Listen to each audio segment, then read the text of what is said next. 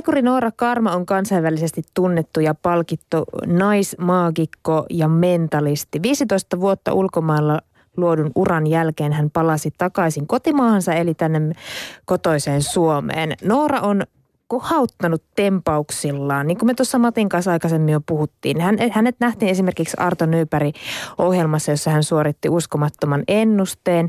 Ilkka Kanervan hyp hypnotisoinnin äh, linnanjuhlien jatkoilla 2012. Ja ennustipa hän jääkiekon SM-liigan kierroksen tulokset ja lottonumerotkin tässä vähän aikaa sitten. Mutta nyt hän on täällä. Tervetuloa Noora Karma. Kiitoksia. Vaikka mä kerrankin tuossa äsken asioista, josta sut ehkä tunnetaan suuren kansan keskuudessa parhaiten, niin se, mistä ihmiset eivät välttämättä tiedä, on se, että sä julkaisit debyyttisinkkus kesäkuun alussa. Millainen unelma tässä nyt toteutui? Uh, no ei välttämättä mikään semmoinen suuri unelma, mutta mä olen todella ylpeä tästä kappaleesta, koska se on tehty rakkaudella ja semmoisella, siihen on käytetty paljon aikaa. Ja tuota, tämä oikeastaan paluu omille juurilleni, koska kaikki totta kai tuntee mut taikurina ja mentalistina, mutta ennen tätä uh, taikuri-uraa mä olin muusikkona, elin ja siihen olen siis äh, hankkinut ammatin ja mä oon siis musiikin kandiksi aikoinaan opiskellut. Ja sitten mulla oli musiikkikoulu pitkän aikaa Lontoossa ja yksityisoppilaita ja pyöritin sitä koulua ja soittelin bändeissä ja kirjoittelin biisejä. Mutta sitten oikeastaan viimeiset kymmenen vuotta se on ollut tauolla, kunnes sitten viime syksynä mä palasin siihen ja tuntui semmoiselle, että hetki oli oikea. Niin mikä sut sai palaamaan? Oliko se joku hetki tai vai onko se muhinut jo kauan sussa? No mä oon aina kuitenkin soittanut pianoa, että kymmenen vuoden aikana myös soittanut pianoa ja kirjoittanut kappaleita jonkun verran ja myös käyttänyt sitten live-musiikkia paljon näissä mun taikaesityksissä, mutta en ole sillä tavalla aktiivisesti halunnut edes tehdä musiikkia, että se on ollut vaan semmoinen mukava harrastus nyt sitten. Mm, mutta viime syksynä mä varmaan se lähti siitä, että yhtäkkiä rupesi tulemaan sanoituksia suomeksi. Ja mä en ole ikinä kirjoittanut elämäni aikana edes silloin kymmenenvuotiaana pienenä tyttönä mitään kappaleita suomeksi, että aina oli englannin kielellä. Ja sitten jotenkin tuli sanotuksia ja niitä sanoja vaan tuli ulos ja ulos ja mä ajattelin, että se tuntui, se oli aika terapeuttista. Ja sitten mä päätin, että okei, että mä rupean kirjoittamaan biisejä suomeksi ja sitten löimme hynttyyt yhteen porvolaisen tuottajan Mika Kalmin kanssa Unelmatuotantostudioilla ja sitten, sitten nämä biisit rupesivat syntymään, että mä kirjoitin biisit ja vein Mikalle, että mitäs me tälle tehtäisiin. Sitten me ollaan siellä istuttu vanhan Porvon studiossa ja väännetty näitä kappaleita ja niitä on aika paljon nyt nauhalla jo. Niin sä tosiaan puhut koko ajan biiseistä, mutta yksi biisi on vasta Spotifyssa nimeltään Lintu. Eli tästä, tämäkö on nyt alku ensimmäiselle albumille? Kyllä, että toivottavasti albumi tulisi ulos ähm, alkuvuodesta ensi vuoden puolella ja sitten nyt syksyllä tulee lisää kappaleita ulos, että ainakin muutama sinkku varmasti alkusyksystä ja loppusyksystä sitten vielä kolmas. Linnussa kaihotaan sitä nuoruutta ainakin jonkun verran. Minkälaisia biisejä on muut biisit sitten teemoiltaan luvassa? No nämä kappaleet on ehkä, niissä on semmoinen folk vaikutus, että, että mä oon nuorempana kuunnellut paljon, paljon äh, tämmöistä Bob Dylania ja Carol Kingia ja Beatlesia, että niistä, niistä kuuluu se sellainen folkkimelodia, vanhan ajan rockmelodiat. Ähm, nämä kappaleet, mulle on tosi tärkeää niissä sanoitus, että sanat tulee omasta elämästä ja tunteista, mitä olen aikaisemmin kokenut tai kenties koen tällä hetkellä, että sanat on tosi tärkeitä ja ne on tosi melodisia myös. Et siinä, on, siinä on tärkeä mulle se sointukulku ja sitten semmoinen melodisuus ja et, äm, ja pääasia on se, että ne kuulostaa minulle niin kuin tavallaan, mul, ne on niin kuin mun näköisiä kappaleita tai minun kuuloisia kappaleita. Että mä en halua, että ne vedetään jonkun koneen läpi ja sitten ääni muuttuu ja kaikki, kaikki muuttuu. Että niissä on semmoinen, ne niin kuin elää ne kappaleet ja siinä oikeasti sitten että tavallaan sitten, jos sä vedät ne biisit livenä, niin ne kuulostaa sille samalle kuin siellä nauhalla. Eli voit sit, allekirjoittaa ne. Kyllä, ehdottomasti. Ja sitten musta on ihana, että meillä on rummuissa esimerkiksi Kepa Kettunen, kuka on Agentseen rumpali. Että tämmöisiä niin kuin, hänelläkin on semmoinen aika... Niin, kyllä. Että niissä on semmoinen vähän niin kuin uusia biisejä, mutta vanhalla viballa. No tämän sinkun kannessa, tämä kiinnitti mun huomioon, tämä oli aivan törkeän mahtava sun sulkapäähine. Mistä sä sen oot hommannut? Löy... Onko se edes oikea? Se on oikea ja mä löysin sen Porvo Destiny-kaupasta. Helsingissä on myös Destiny. Ja sieltä mä bongasin sen ja sanoin, että voinko ottaa tämän sinkun kuvauksin, että kuvataan huomenna. Ja sain sen sitten lainaan sieltä. Että se on tosi, tosi hieno, hieno päähine. Mä nyt hieman sitten stylasin itseni siihen sinkun kanteen, mutta mulla oli koko ajan tästä biisistä, kun se valmistui – tai oli valmistumassa, niin oli semmoinen olo, että jos tämä olisi video, niin tässä olisi joku, tässä on niin kuin inkkariteema. Mulla tuli inkkari fiilis siitä ja mä näin niin kuin, että hirveä pöly ympärillä ja biisonit ja hevoset laukkaa ja inkkarit ja länkkärit selässä. Ja se oli, siinä oli vain joku inkkari fiilis ja ehkä semmoinen äh, ikuinen taistelija ja eteenpäin meniä ja selviytyjä olo. Ja tämä kappale on oikeastaan siitä myös. Niin, sen lisäksi kun se on myös siitä nuoruudesta. Minkälainen vaasalainen nuori tyttö sä Noora olit? Äh, mä olin, synnyin Vaasassa ja asuin siellä ensimmäistä viisi vuotta, jonka jälkeen muutettiin sitten isän työn perässä Savonlinnaan. Ja mä olin aika sellainen tyttömäinen tyttö. Tykkäsin paljon musiikista ja näyttelemisestä ja olin tosi semmoinen aika luova silloin pienenä myös. Tosi temperamenttinen myös kuulemma. En myönnä, mutta olin kuulemma. Näin ne kertoo. Näin ne kertoo. Ää, ei kai, varmaan ihan, ihan jees. Soititko sä pianoa jo silloin pienenä? Joo, mä aloitin viisivuotiaana soittamaan pianoa ja sitten sit kävin musiikkiluokalla ja ää, musiikkiopistossa ja musiikkilukiossa ja sitten musiikkiyliopistossa.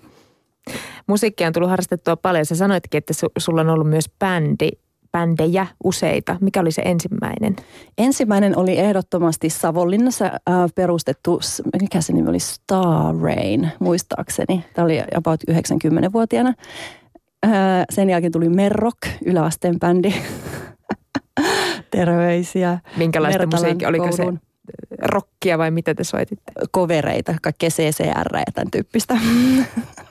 niin kuin yläasteelaiset yleensä tekevät kai, en minä tiedä. Mutta joo, ja sitten lukiossa oli bändejä erityyppistä musiikkia, siis ihan klassisesta poppiin, rockiin, kaiken näköistä soitettiin jatsia. Ja sitten yliopistossa mulla oli sitten, mä olin Lontoossa aika paljon, tein tämmöisiä niin kuin session musician work, mikä se on. Siis että mä menin muihin bändeihin soittamaan kappaleita ja mikä se keikka, keyboardisti kai. Ja tuota, sitten myös mä kirjoitin paljon niitä omia kappaleita silloin Lontoossa ja sitten, sitten soittelin niitä muiden ihmisten kanssa. Että hyvin tämmöisiä niin kuin kiertäviä muusikoita oli siinä ja kaikki kaverit oli bändeissä ja yhdessä tehtiin ja esiinnyttiin. Mikä on sun paras bändimuisto, mikä sulla on jäänyt tämän matkan varrelta mieleen? Oh, en mä tiedä, mutta varmaan yksi keikka oli Lontoossa, että mä, se oli semmoinen singer-songwriter-ilta, että mä soitin pianoja ja lauloin omia kappaleita. Ja sitten kun mulla oli se soundcheck menossa, niin toi Jarvis Kokkeri käveli siihen niin kuin kuuntelemaan, koska sillä oli keikka vissiin siellä seuraavana päivänä. Ja sitten, sitten se, ne bii, tai se mun kappale loppui ja sitten mä kuulin, kun se on all right, that was all right. ja mä, mä ensin seota. Ja sitten mä vasta tajusin, että se oli Jarvis Kokkeri. That was all right. No noin sanat, että tuo äänenpaino on ainakin jäänyt mieleen. On. Öö, mä ymmärsin myös, että sä oot bailannut tuolla Lontoon aikana aika rajustikin e, muun muassa Amy Winehousein kanssa. Pitääkö se paikkansa? No en ehkä ihan yhtä rajusti ole ikinä bailannut, mutta tota, mm, siis mä asuin Camdenissä ja lähellä Camdenia suurimman osan ajasta, kun mä olin Lontoossa, eli noin 11 vuotta. Ja siellä sitten just tässä Camdenin alueella asuu paljon muusikoita ja ja mun entinen aviomieheni oli myös muusikko ja kaikki kaverit oli muusikoita ja kaikki kaverit soitti bändeissä ja Amy Winehouse oli yksi näistä henkilöistä, kuka oli sitten tässä Camdenin porukassa. Siihen kuului Darknessia ja Blurria ja Graham Coxonut ja sun, sun muut. Et siellä, oli, siellä oli paljon porukkaa, että et se oli ihan normaali, että me oltiin samassa pupissa tai, tai samoissa keikkapaikoilla. Ja, et paljon oikeastaan tunsin näitä ihmisiä ennen kuin he olivat – kuuluisia. Esimerkiksi Amy Winehouse en enää tuntenut sit, kun hän oli kamalan kuuluisa, koska mä olin muuttanut jo sitten Espanjan siinä vaiheessa, mutta silloin kun hän, hän oli aloitteleva ja tunsin ihan hyvinkin ja Darknessin pojat, jos tiedätte, niin soittivat silloin mun häissäni ja ihan ilmaisiksi tulivat ja Graham Coxoni soitti ihan ilmaisiksi tuli. Et se oli siis, se oli kaveriporukka. Oisit sä esimerkiksi nyt Eimin kohdalla silloin, kun sä tunsit hänet, niin oliko sulla semmoinen olo, että kyllä hänestä vielä joku päivä tähti tulee?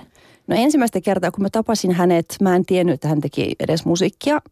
Mutta sitten mun siis entinen aviomieheni oli siis englantilainen, niin hän sitten tutustui Eemin paremmin ja he sitten soittelivat yhdessä aika paljon. Sitten jossain kohtaa mä lähdin pois Lontoosta ja lähdin Espanjan töihin. Ja sitten kun mä tulin takaisin sieltä käymään, niin Eimistä oli sitten hänen se ensimmäinen albumi oli tullut ulos ja hän oli sitten preikannut isosti. Ja sanotaan nyt näin, että mä en ehkä välttämättä sitten tunnistanut häntä sillä tavalla enää samaksi henkilöksi kuin oli ollut joskus aikaisemmin. No mutta palataan nyt sieltä Lontoosta ja niistä muistoista takaisin tänne Suomeen. Sä oot kunnostautunut tuomarina. Mä en tiennytkään, että sä oot ollut missikisoissa, äh, Mr. Gay Finlandissa ja nyt myös tangomarkkinoilla tuomarina. Miten sä päädyit tämmöiseen arvosteluhommaan? No aika just erilaisia tuomarointihommia on, että pääsen tuomaroimaan nais- ja mieskauneutta ja sitten, sitten musiikkia. Mä en tiedä, miksi nämä on nyt tullut tälle kesälle 2016 kaikki tuomarointitehtävät, mutta se on tosi kiva, kiva juttu ja olen ottanut kun, äh, ilolla ja kunnialla vastaan nämä kaikki, kaikki tehtävät ja ja kyllä mä niin kuin nautin suuresti, että tavallaan kun mä voin samaistua näihin esiintyjiin aika hyvinkin, koska yleensä mä olen se esiintyjä osapuoli, ja mä tiedän minkälaista se on, varsinkin kun se on kilpailutilanne tai muuta, niin mun täytyy sanoa, että mä niin kuin pystyn ehkä kaikki pienetkin asiat huomioimaan näissä ihmisissä, miten hermostuttavaa ja jännittävää se tilanne on ja miten paljon se vaatii, että kaikki asiat menee nappiin. Että se ei ole ihan helppoa. Että tavallaan sillä tavalla hellästi arvostelen heitä, mutta totta kai kilpailu on kilpailu, eli tässä kohtaa esimerkiksi tangomarkkinoilla niin kaikki laulajat, ketkä ovat finaalissa, ovat ihan älyttömän hyviä laulajia. Eli se on vaan nyt ihan pienistä nyansseista kiinni ja et, no, se on vaikeaa, mutta olen mieluummin tuomaristossa kuin itse laulamassa siellä todellakin. Niin tosiaan viime viikonloppuna nämä finalistit tangomarkkinoille valittiin, eli sä oot ollut hommissa viime viikonlopun. Joo, oli Tampereella, oli lauantaina oli tämä finaalin karsinat ja nyt niitä on sitten enää se Seinäjoen porukka, ketkä nähdään sitten Seinäjoella. Millainen toi finaalikarsinta tapahtuma oli? se oli tosi kiva, kiva päivä ja siellä oli tota, meidän tuomareiden kesti on tosi, tosi hyvä ilmapiiri ja olemme aika samassa vireessä toimimme sen tuomaroinnin kanssa. Että tuota, se oli kiva päivä ja hyvin järjestetty ja aivan ihania laulajia ja finaliste, finalisteja ja kaikki ihan järkyttävää hy, hyviä laulajia. Sun lisäksi tuohon tuomaristoon kuuluu tangolaulukilpailun tuomariston puheenjohtaja Martti Haapamäki, estraditaiteilija Helena Linkreen, laulaja, näyttelijä ja laulun opettaja Hanna-Riikka Siitonen, 20-vuotista tango kuningasvuottaan juhliva Tomi Markkola ja säveltäjä muusikko Esa Nieminen. Millainen työnjako tuolla teidän poppolla oli?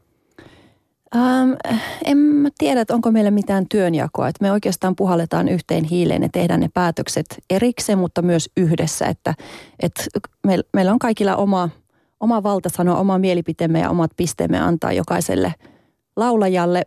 Mm, mutta kyllä me sitten keskustellaan niistä, että ollaan sitten kaikki myös samalla aaltopituudella. Että tosi hyvässä yhteishengessä ollaan puhuttu näistä päätöksistämme ja hetken päästä sitten tangokilpailutkin huipentuu, mutta ei ihan vielä. Jätetään me tässä nyt musiikkihetkeksi. Noora Karmasut ennen kaikkea tunnetaan mentalistina, taikurina, maagikkona. Mistä musiikin ja teatterin opiskelija löysi ensimmäistä kertaa tämän alueen? Taikuus oli pienen pieni harrastus lapsena. Ei mitenkään suuri, mutta joku taikalaatikko mulla oli ja tykkäsin Timo Taikurista se jäi sitten teatteri ja musiikin myötä oikeastaan kokonaan, kunnes mä sitten palasin siihen tuossa vähän yli parikymppisenä. Ja se oli oikeastaan lähti siitä, että mä olin ollut aina hirveän kiinnostunut kaikesta yliluonnollisesta ja rakastin kummitustarinoita, mitä mummoni kertoi. Ja sitten mä oikeastaan, mä opettelin lukemaan tarotkortteja, mitä sitten aktiivisesti luin ystävilleni. Ja se lähti oikeastaan siitä tarotkortti ennustamisesta, että mä halusin tietää, että mitä oikeasti voi ennustaa ja oppia niitä sellaisia mentalismitekniikoita ja hieman hypnoosia ja tietty sitten tämän mentalismin myötä, kun mä sitä rupesin opiskelemaan, niin opin sitten muitakin taikatemppuja eri taikuuden osa-alueita aika monipuolisestikin, mutta tämä mentalismi oli mulle aina se kaikkein tärkein ja mielenkiintoisin ja mitä edelleenkin teen ehkä mieluiten. Eli opetteliko sä ihan yksin kaiken? Op, siis joo, opettelin al, alussa opettelin ihan, ihan yksin. Tilasin muutaman mentalismikirjan ja sitten kun mä luin sen ensimmäisen sivun, mä tiesin, että tästä tulee mun ammatti ja päätin, että tästä tulee ehdottomasti mun ammatti. ja sitten aika nopeasti rupesi, mä olin ahkera oppilas, joten se kannatti, koska tuli paljon sitten nopeasti aika, siis paljon keikkaa. Ja rupesin sitten tekemään sitä keikkaa ja sitten pikkuhiljaa nämä musiikkihommat jäi, kunnes musta tuli sitten ihan täyspäiväinen taikuri. Ja se on ollut oikeastaan se ainut ammatti viimeiset kymmenen, vähän yli kymmenen vuotta. Sitten mä myös tapasin mun lasteni isän, kuka oli espanjalainen tai kuka on ää, taikuri Espanjasta. Ja hänen kanssaan sitten tehtiin paljon yhteisesityksiä ja, ja hän opetti minulle myös paljon sitten temppuja, kunnes sitten tota noin, en mä tiedä, asiat mennyt asiasta toiseen ja jotenkin eteenpäin ja en mä tiedä, nyt mä teen aika sille laajasti tätä taikuutta, että vähän mentalismi, vähän hypnoosia, vähän tämmöistä illuusiota ja paljon musiikkia aina mukana ja pikkusen komedia, että se on hyvin tämmöinen all around magic show. Niin tosiaan, kyllä se kannatti se itse opiskelu 15 vuotta tuolla ulkomailla sä kerkesit kiertää ennen kuin palasit takaisin Suomeen. Oliko se se kova työ ja ahkera harjoittelu vai mi- miksi susta tuli niin hyvä? Miksi sulle riitti keikkaa? No, mm, tuota, tietenkin omasta mielestäni ei ikinä ole tarpeeksi hyvä ja taikuudessa voi aina – aina oppia lisää. Ja vaikka joku temppu sitä olisi tehnyt kymmenen vuotta vaikka, niin se aina kehittyy esitysten myötä ja siihen tulee uusia ulottuvuuksia. Eli kyllä se on, mutta alun perin kyllä se oli se, että mä olin niin kiinnostunut ja niin jotenkin, mä olin päättänyt sen, että minusta tulee taikuri ja piste. Että se oli, se oli niin kuin semmoinen päätös ja mä muistan, mä kirjoitin paperille – ranskalaisilla viivoilla, että mitä mun pitää saavuttaa, että mä pääsen niin kuin tähän pisteeseen. Se oli joku tietty asiat, mitä mun piti saavuttaa taikuruudessa. Ja sitten kun mä saavutin ne, niin mä kirjoitin uuden listan ja sitten vielä uuden listan. Nyt mä en ole jaksanut kirjoittaa listoja. Mutta tuota, siis se oli oikeastaan ensimmäinen kerta elämässäni ja ainut kerta elämässä, kun mä oon tehnyt todella siis oikeasti siis kirjoittanut ylös, että näin. Päämäärä. Päämäärä, kyllä, mustaa valkoisella ja pitänyt siitä kiinni. Nyt mä oon vähän lepsuilleen. No sä oot siis temppuillut kuningasperheille, kuuluisuuksille ja myös Australian alkuasukkaille. Mikä näistä kohtaamisista on ollut jotenkin mieleenpainuvin? No siis totta kai on hieno päästä jonnekin kuninkaalliseen palatsiin ja nähdä, miten siellä eletään. Mutta kyllä ne kaikkein mielenpainuvimmat keikat on kuitenkin sitten että sellaisia, jotkut esimerkiksi yksityisjuhlat, jonkun kotona on jotain, jotkut kivat synttärijuhlat ollut, koska siinä sä pääset niin lähelle niitä ihmisiä. Ja siis nehän ne on ne, ne kaikki kaikki niin kuin kivoimmat asiat tai semmoiset muistiin mieleenjäävimmät asiat tapahtuu niissä. Mutta myöskin se, tuossa mitä sä sanoit Australian alkuasukkaille, ne oli tota, mä olin tuolla semmoinen rinkkareissulla noin kymmenen vuotta sitten ja sitten kiersin tuolla etelä Tyynellä valtamerellä pikkusaaria, kuten Fiji ja Kukin saaria sitten ihan huvikseen tein siellä temppuja näille, näille tuota, alkuperäisväestöille. Ja niistä on kyllä semmoisia muistoja, koska kaikki temput tapahtui luonnon helmassa ja siellä oli pojilla hulahameet päällä ja tytöillä koukukset tisseissä, niin se oli kyllä, se oli ihania, ihania temppuja sai tehdä niissä maisemissa. No aivan varmasti. Miten sä muuten valitsit sen tarinan tai sen jotenkin sen tehtävän, minkä sä sille yleisölle annat? Esimerkiksi jos sä pyydät heitä valitset miettimään jotain väriä tai, tai, tai jotain vastaavaa, niin muuttuuko se sen mukaan, että missä päin maailmaa sä oot ja ketä siinä on siinä yleisössä? Kyllä, muuttuu ehdottomasti ja ihan siis Suomessakin muuttuu. Joka esitys on erilainen, että mä suutaroin aina temput sit siihen tilaisuuteen tai projektiin sopiviksi. Tai tietty, jos on jostain muusta maasta ihmiset, niin sen mukaan myös, että tilanteen mukaan, projektin mukaan ja ja sitten sit se on kuitenkin tosi tärkeää, että esityksessä pääsee lähelle sitä yleisöä ja tekee sen niin kuin heille. Ei vaan, että nyt minä teen tämän taikashow, minkä minä aina teen kaikille muillekin. Että se on niin kuin henkilökohtainen ja heille tulee semmoinen olo, että, että he ovat tärkeitä. Ja että tehdään se tavallaan niin kuin yhdessä. Että se on tosi interaktiivista se, ne esitykset yleisön kanssa. Ja, tota, ja totta kai yleisö, että riippuu katsojat voi olla eri kulttuureista, että on, on tärkeää, että kunnioittaa sitä kulttuuria sitten myös, että, että ei yhteyttä isoisoin jonkun alkuperäiskansan kanssa välttämättä niinkö? No ei, mutta ne on jänniä itse asiassa. Esimerkiksi Fitchillä niin reaktio oli täysi hiljaisuus et, et joidenkin kanssa. Ja jotkut taas meni aivan villiksi ja taputti. Ja et se, se on niin kuin jännä. Intialaiset taas luulee, että sä synnyt, synnyt tällaisiksi yliluonnolliseksi eliöksi. Ja tuota, ja sitten se on tavallaan, sä vaan hyväksyt sen, okei he, he näin ajattelevat minusta, että se on ihan ok. Kunnes taas sitten arabeille ei uskalla sanoa, että sä ennustat heidän tulevaisuutensa, koska se ennustaminen on laissa kiellettyä ja se tavallaan loukkaisi heidän kulttuuriaan. Mutta tavallaan sitten sä voit tehdä kuitenkin samat temput, mutta vähän muotoilet niitä sanavalintoja siinä ja että niin kuin maa saman tavalla. Mm. Mulla on hyvä ystävä, joka on ö, ammattilaiskarateka ja hän vihaa sitä kysymystä, kun ö, joku kysyy, että mitä sinä teet. Ja sanoo, että se, aina kun hän vastaa, että olevansa ö, karateka, niin jotenkin se kuulemma aina aiheuttaa tämän kiusallisen tilanteen ja kummaksuntaa. Niin mitä mm. sä Noora Karma vastaat, kun sulta kysytään, että mitä sä teet ammatiksessa? Se on kiusallista. Yleensä jos ihminen ei tunne minua, jo, niin mä en välttämättä edes kerro. Mä sanon, että joo, mä teen. No itse asiassa nyt viikonloppuna me oltiin Tampereella ja mä olin kirjanpitäjä. Että se oli ihan hyvä. Koska se kysyy ja kysyy ja kysyy ja kysyy. Mä, mä oon kirjanpitäjä. Ja si, siis niin kuin siitä pääsee sitä aika nopeasti. Tästä mä saatan sanoa, että mä opetan tai ihan siis jotain semmoista niin kuin maailman tylsin asia. Ei siis opetus ei ole tylsää, mutta siis sillä tavalla, että, että ne ei pyydä sit mua, tiedätkö, tekemään. Ja se, tavallaan siinä tulee kiusalliseksi, jos pitää hirveästi puhua itsestään. Niin kuin nythän mä puhun, tämä on nyt radioshow tai eri asia, mutta sille, että jos on joku tilanne ja sitten ne haluaa vaan tietää ja ihmiset kyselee, niin tulee semmoinen, että en mä niin kuin jaksa puhua itsestäni. Että niin kuin se on tylsä aihe, tiedät. Mä, mä puhun jo ihan jostain muusta, enkä siitä, miten joku temppu tehtiin tai mihin joku hypnoosi perustuu. Ja tämä on varmaan sun seuraava kysymys, koska mä oon mentalisti. No joo, no ei mennä, ei mennä vielä. Puhutaan vielä tuosta urasta. Ö, siis mä luin eilen artikkelin jossa puhuttiin työhaastatteluista. Mä, mä mietin, että tarviiko sun Noora Karma ikinä olla työhaastattelussa? Onko mentalisteille edes työhaastatteluja? En ole kyllä nähnyt tuota työkkäristä, jos, jos mentalistille paikkaa.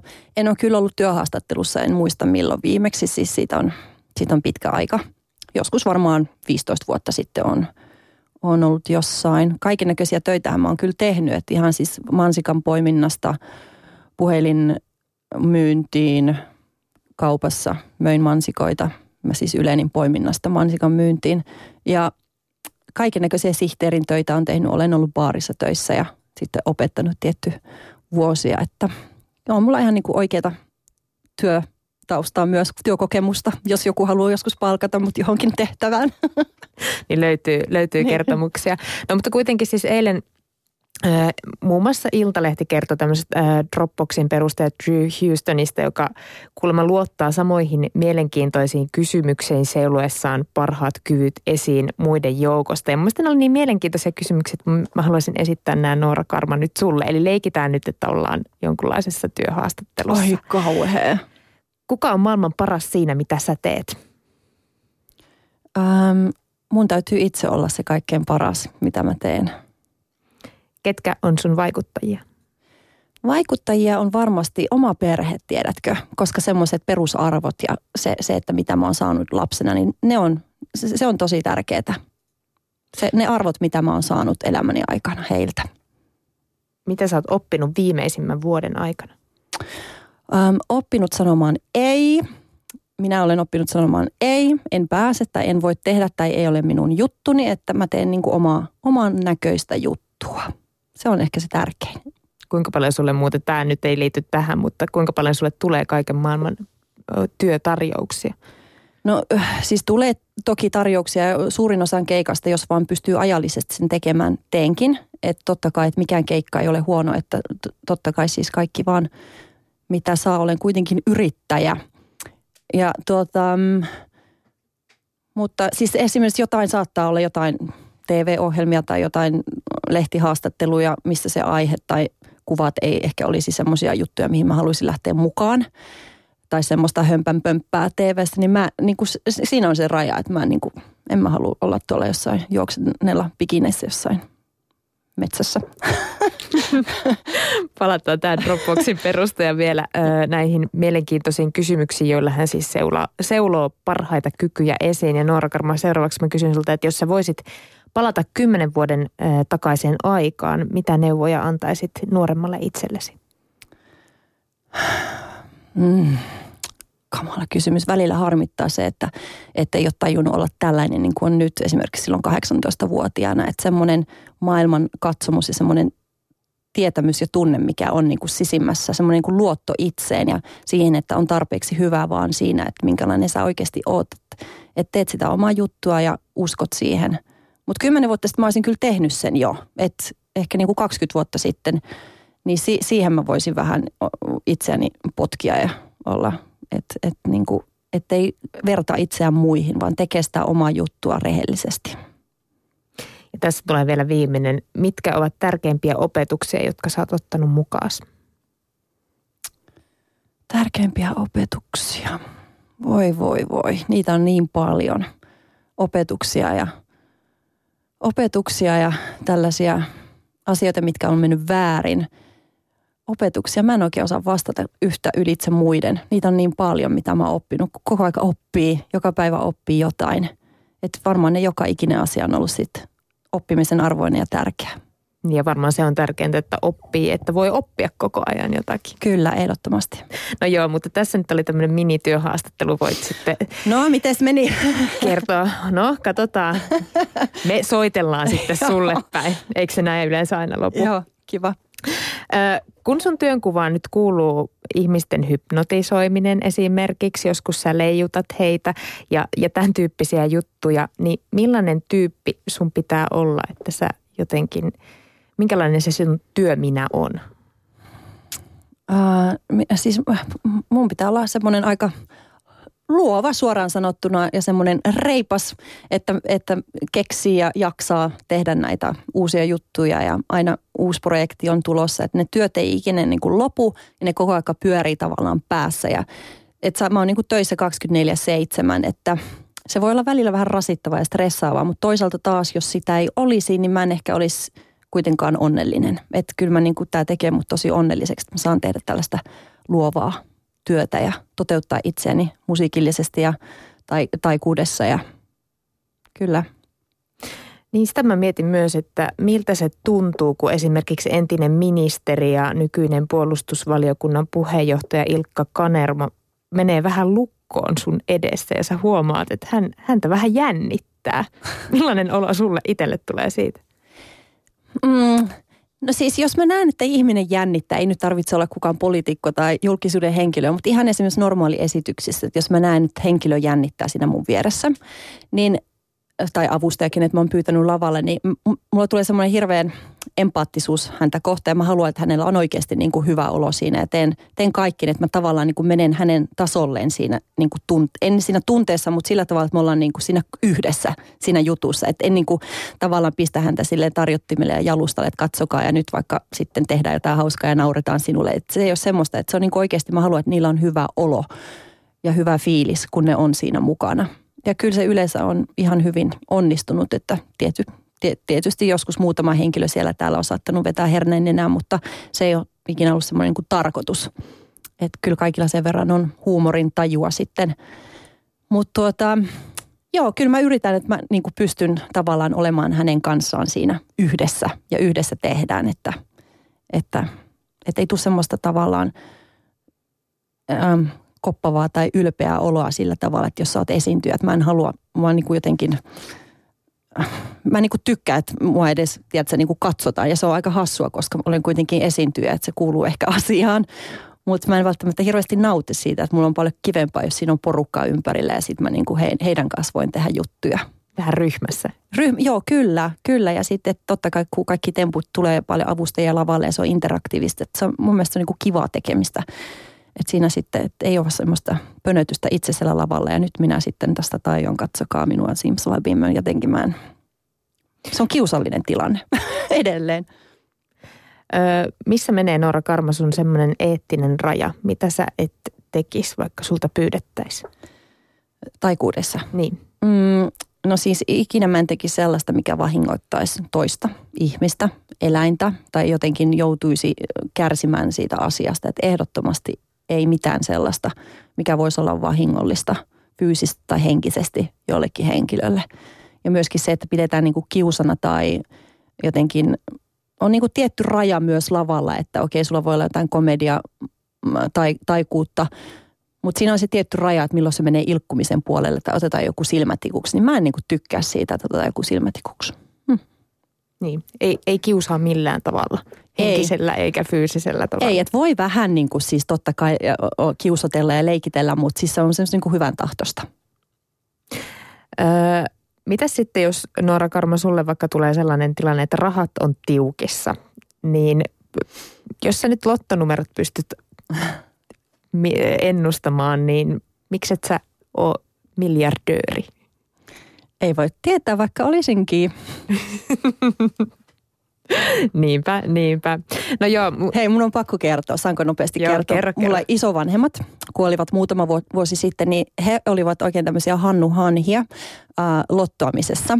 Ja he perustivat kaikille meidän lapsenlapsille omat lottotilit. Että joka viikonloppu joka lauantai, kun he voittivat lotossa jotain, niin kaikki nämä lapsenlapset me saatiin sitten, ne jaettiin meidän kesken. Siellä oli sitten monta, monta sataa, tai olisiko ollut tuhansia, en muista paljon oli rahaa, sitten kun me vihdoinkin saatiin ne rahat käyttöön. Eli aika... sulla on periaatteessa lottovoitto taskussa. No periaatteessa joo, tämä voi olla niin kuin perinnöllistä, että mummoni minulle on tämän suonut tämän lottoennustustaidon. Noora Karma, sä oot saanut paljon palautetta erilaista ja kerroit nyt vähän aikaa sitten Iltasanomissa, että, että sulla on nettikiusaaja, joka on piinannut sua vuosia. Miltä se tuntuu? Minkälaista se kiusaaminen on? Ähm, siis tämä äh, kiusaaja on siis vanha vanha tuttu. Kukaan ei ole välttämättä sitten ehkä päässyt yli siitä, että emme enää ole yhteyksissä tai tavallaan niin kuin yhdessä. Ja siis äh, se on ihan hirveän ärsyttävää, koska, koska aina kun mä teen esimerkiksi työssäni jotain, niin se on, se on vaikeaa, koska, koska sä totta kai iloitset ja olet ylpeä siitä sun saavutuksesta ja sitten, äh, sitten kun joku tämmöinen sulle läheinen ihminen haukkuu sut aina lyttyyn, niin se tuntuu sitten jossain kohtaa, se rupeaa hieman painostamaan sun niin kuin elämää. Ja vaikka niistä on tavallaan välittämättä, niin sitten kyllä ne on siellä takaraivossa sitten kuitenkin jää kytemään sinne. Mm. Mutta kuitenkaan se ei ole vaikuttanut sun työntekoon, oot jatkanut vielä.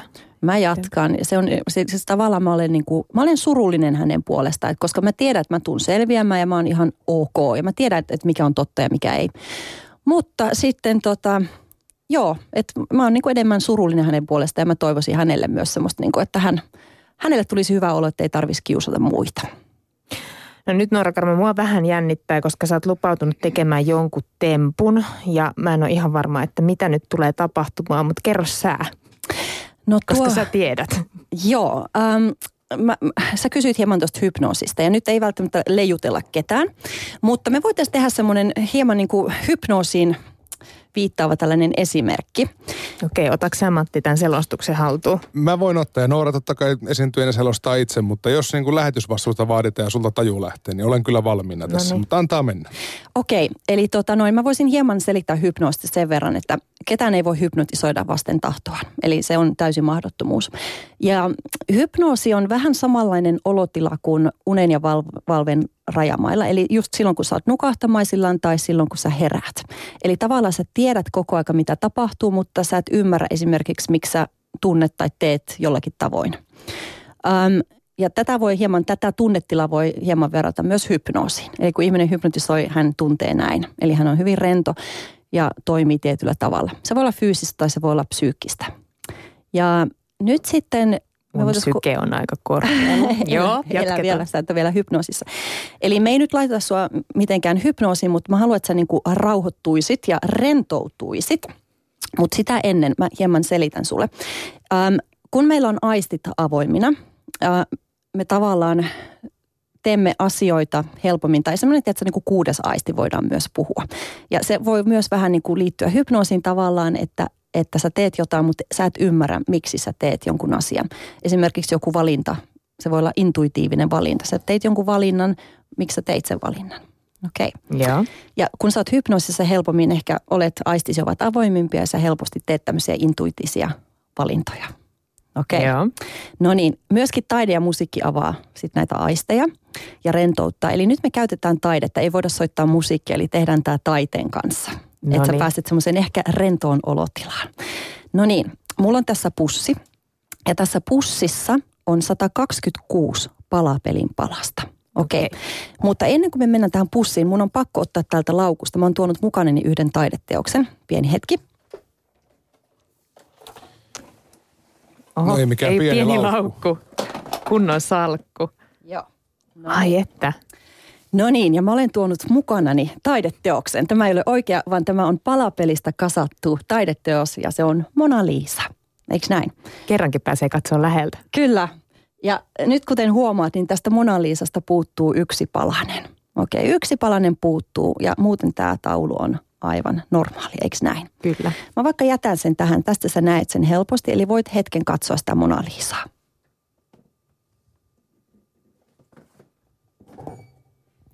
No niin, jos sä tuut vähän lähemmäksi, niin, niin mä voisin pyytää sua, tässä pussissa on 126 palasta ja tämä on täysin sama, sama palapeli tässä pussissa kuin tuossa Mona Liisassa.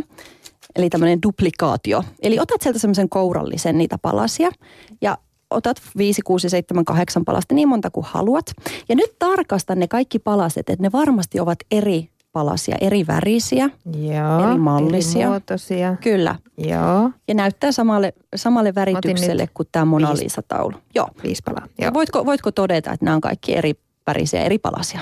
Kyllä nämä on kaikki erilaisia, erinäköisiä palasia. Hyvä. Haluatko vielä ottaa lisää palasia ja katsoa sieltä vielä no, Otetaan tästä lisää. nyt vielä kertakielon päälle. Varmuuden vuoksi. Hyvä. No niin. Ja nämäkin on kaikki erilaisia Hyvä. Eli nyt palaset pussiin. Jep. Nyt mä haluan, että sä katsot tuota Mona Lisa-taulua hetken ja muistat tästä taulusta kaiken.